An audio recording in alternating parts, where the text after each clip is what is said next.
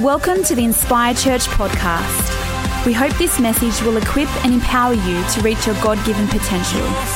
Inspire Church is all about loving God, loving people, and inspiring our world. Visit inspirechurch.com.au for more information. See, shame is a byproduct of our sin. And what shame does is it makes us feel not good enough, unqualified. We feel low. And many Christians, if we're really honest, many Christians, they have laid their sin at Jesus' feet, but they've held on to the shame that came with it.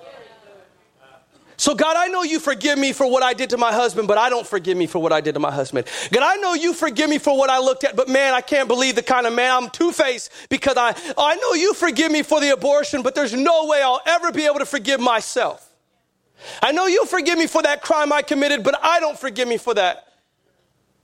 And so, some of you, you're walking with this thing called shame. That's why most people won't even come to church.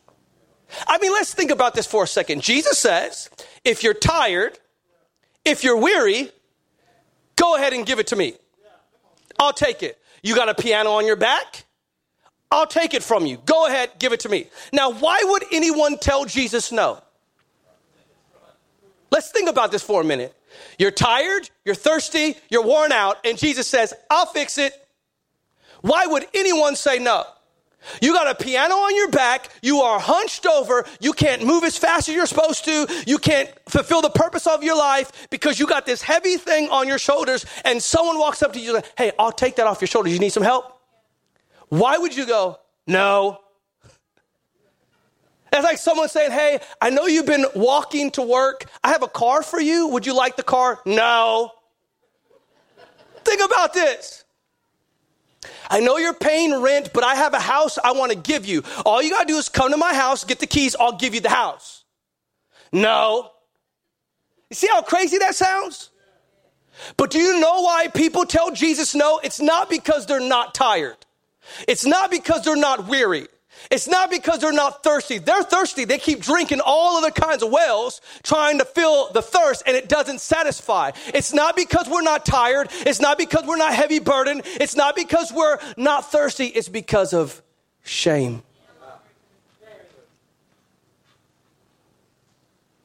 I feel like a failure. There's no way Jesus will use me now. I can't go to that church. It will burn down when I walk in it because if God knew all the things I've ever done, let me tell you, He knows. He saw it with the lights off. He knows. You deleted the search browser history, but He knows. You can't surprise Him or hide it from Him. And let me tell you, even though He knows, He doesn't go, ew, gross. He goes, you know He says? He says, just come. Just come. Because when I got up on the cross, I took all sin, all guilt, all shame, all condemnation. That you're not meant to carry that stuff. You are more than a conqueror in Christ Jesus. So, whatever thing you've done in your life that has brought you shame, His love invites it at the cross.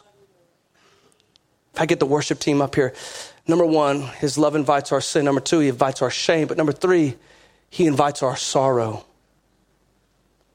His love invites our sorrow. You know, there's many of you that life has just hit you, and it wasn't that you did anything. It wasn't that you sinned. It wasn't that you did something to bring shame. But sometimes life can just hit you and give you a heavy heart lose a family member or a loved one. Sometimes it's hard to imagine Easter, Christmas, holidays, birthdays come around and your daughter's not there anymore. Daddy's not around anymore.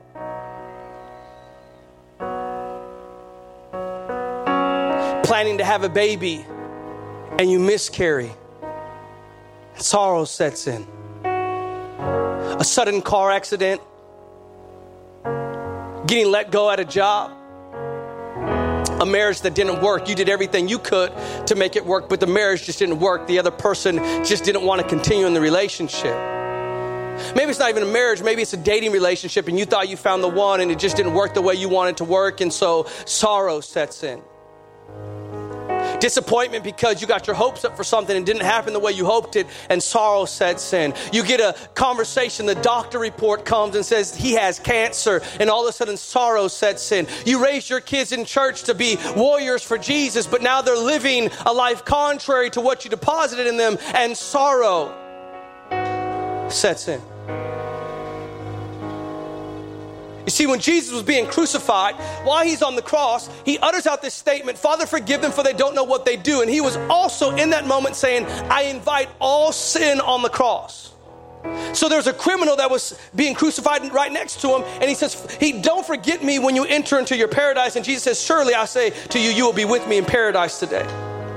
The guy was a criminal. He was guilty of his sin, but Jesus says, I invite your sin on the cross. That's exactly why I died. And then the Bible says that in the book of Acts, when the church was formed, the first inaugural message, Peter preaches this message to the people and he tells them, Hey, look, the man you guys crucified was a living Savior of the living God.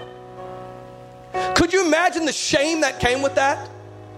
I mean, we do something wrong, we feel bad. Could you imagine being a culprit to shouting crucified to God's Son? Could you imagine the weight that you've been praying, that prophetic words have happened for hundreds and hundreds of years about the coming of the Son of God's sin through the line of David, and all of a sudden he was there and he did good deeds and you had him killed? Imagine the shame you would feel. But when Peter preaches that message, they said, What must we do? He says, Turn from your sin. Go ahead. He says, Just come, give your sin, but also leave your shame. Let's be baptized because the cross invites sin and invites shame. And while he's hanging there, his mom's in the crowd. Mary's looking at her baby boy hung up on a cross, brutally mutilated and naked for all to see. His disciples, people he had started changing the world with, are standing beside him and they're, they're consoling his mom. People who he cast out demons, and Mary and Martha, and the lady who poured out the oil, uh, the alabaster box over Jesus, she's there. And the people who, uh, Lazarus, who was resurrected from the dead, he's there. And all these people who put all their hope in Jesus are there watching their hope be killed before their eyes. I'm pretty sure his mother started remembering all the moments when she used to rock him as a baby and how they were born in a manger. And I remember Jesus, he was wrapped in swaddling clothing. And I remember him, I remember him running through the streets. I, re- I remember him getting lost and we had to go back to search for him, but he was too busy teaching the people in the temple. I remember the moments and I, I remember that's my baby. Pretty sure his dad was thinking about the times where he taught him how to use a hammer and taught him how to use woodworking instruments because he was a carpenter and he built some things with his son, and all this stuff is flooding through his mind. And the disciples are thinking about the moment when he called him out of the fishing boats into the ministry and how they left everything for this Jesus. I've left everything for you, Jesus, and now you're going to leave? What are we going to do? You my life and I hear about people being blessed, but I'm not blessed. Where are you at?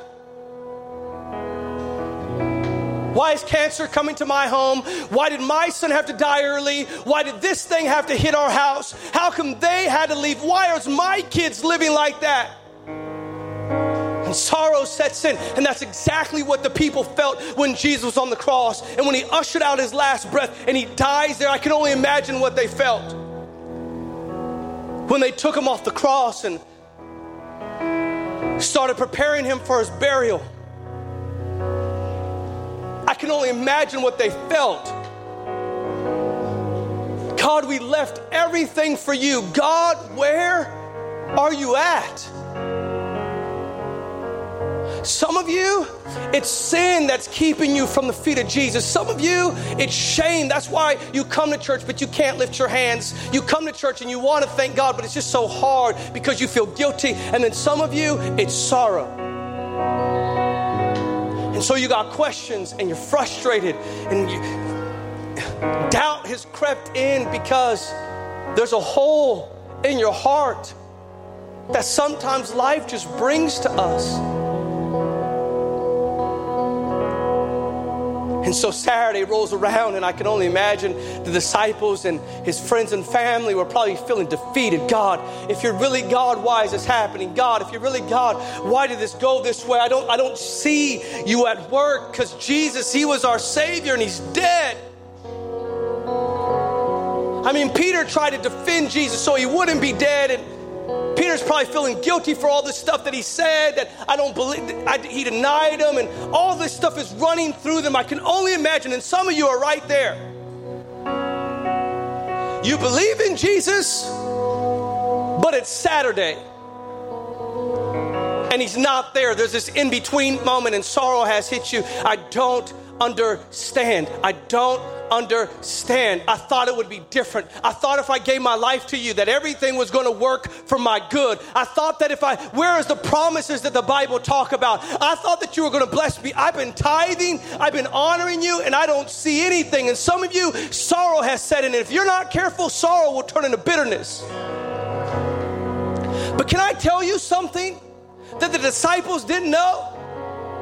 That God was working something behind the stone that when Jesus was laid in the tomb behind the stone, God was working some things out because early on Sunday morning, three days later, they went to the tomb to see him, and the stone had been rolled away, and our Lord and Savior wasn't there. He had ascended into heaven, He took the keys from the devil, He defeated death, hell, and the grave. And I'm here to tell you, you might be sorrowful today, but joy will come in the morning. It might not look like anything's happening,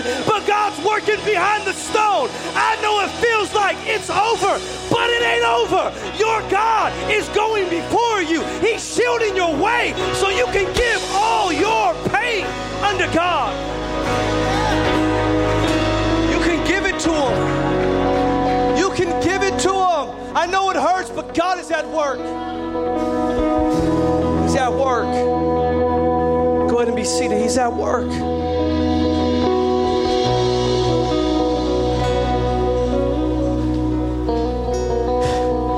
Take your sin, He'll take your shame, and He'll take your sorrow. I guess what I want to say is whether you believe in Jesus or not, whether you've surrendered your life to Jesus or not, whether you come here as a guest or you're a member of this house, that this Jesus, let me say it like this there is room for you at the cross. He'll take you. He'll take you. And there's nothing you've done, and there's nothing that's happened, and there's no situation that is too difficult for our God. His blood covers all sin. He came for the least likely. He chooses you even when you don't choose Him. The Bible says that while we were enemies of God, God sent His Son at just the right time to reconcile us back to the Father. Everything that you've done to disqualify yourself from God is the exact thing that qualifies you for the love of God. Every excuse that you have, well, I'm not good enough. I have doubts. I don't do this. I'm. Let me tell you, every person in this room has doubts. Every person in this room is not qualified. That's what makes the cross so special. That's what makes our God so victorious. That's what makes our God so awesome. That's what makes the love of God so good because while we wouldn't do it for someone, God did it for us anyway. There's room for you. There's room for you at the cross. Thank you for listening to this life transforming message. For service times, upcoming events, or to find out more about Inspire Church, log on to inspirechurch.com.au.